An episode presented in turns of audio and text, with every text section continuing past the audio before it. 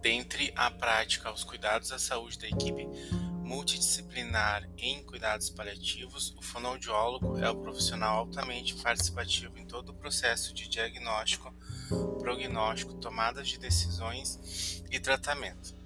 Este profissional é fundamental no auxílio para promover melhor qualidade de vida e de cuidado, contribuindo de maneira efetiva na elaboração de um plano terapêutico.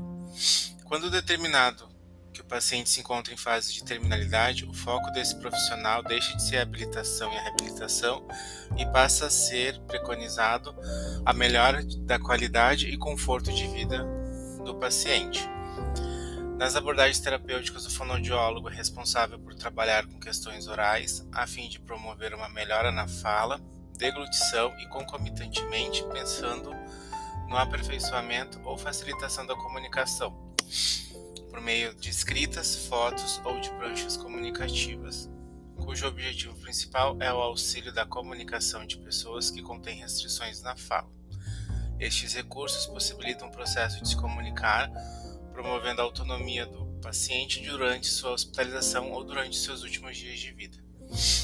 Uh, para que essas abordagens sejam eficazes, é importante que o profissional dedique simultaneamente atenção à respiração, postura, estado de alerta e aos aspectos alimentares, pois a alimentação é uma prática essencial para a sustentação da vida.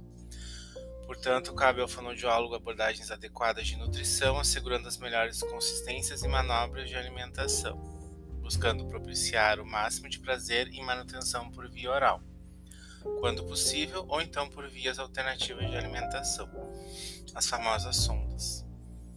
Uh, sempre levando em consideração a autonomia do paciente e a sua decisão.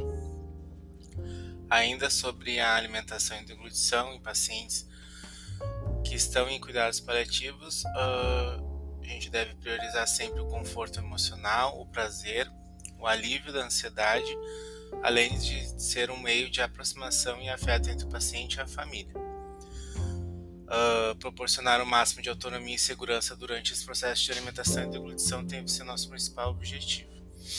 Por fim, a gente nunca deve forçar o paciente a comer. A quantidade e a qualidade dos alimentos ingeridos por via oral devem ser determinadas pelo desejo, tolerância e segurança da deglutição que o paciente busca dentro do ambiente hospitalar ou domiciliar.